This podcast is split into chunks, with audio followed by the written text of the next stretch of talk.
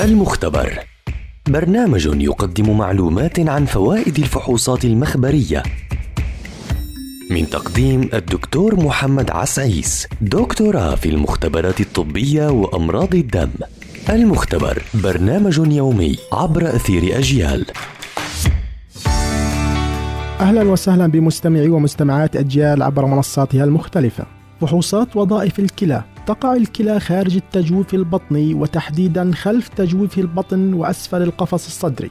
حيث تلعب الكلى عدة وظائف حيوية أهمها تنقية الدم من السموم والفضلات الناتجة من عمليات الأيض بالإضافة إلى التحكم بمستوى السوائل والأملاح في الجسم كما وتقوم بإنتاج هرمون الإريثروبويتين الذي بدوره يقوم بتصنيع كريات الدم الحمراء. يبلغ طول الكلية عند الإنسان البالغ 12 سنتيمتر ووزنها ما يقارب 150 جرام.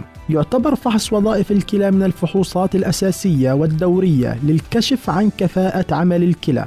وتشمل فحوصات الكلى الأساسية والتي تسمى بفحص الكرياتينين وفحص اليوريا بالإضافة إلى فحص البول. الوضع الطبيعي للكرياتينين في الدم هو من نص وحتى 1.2 ينصح بشرب كمية مناسبة من الماء ما يعادل لترين بشكل يومي للحفاظ على كفاءة الكلى.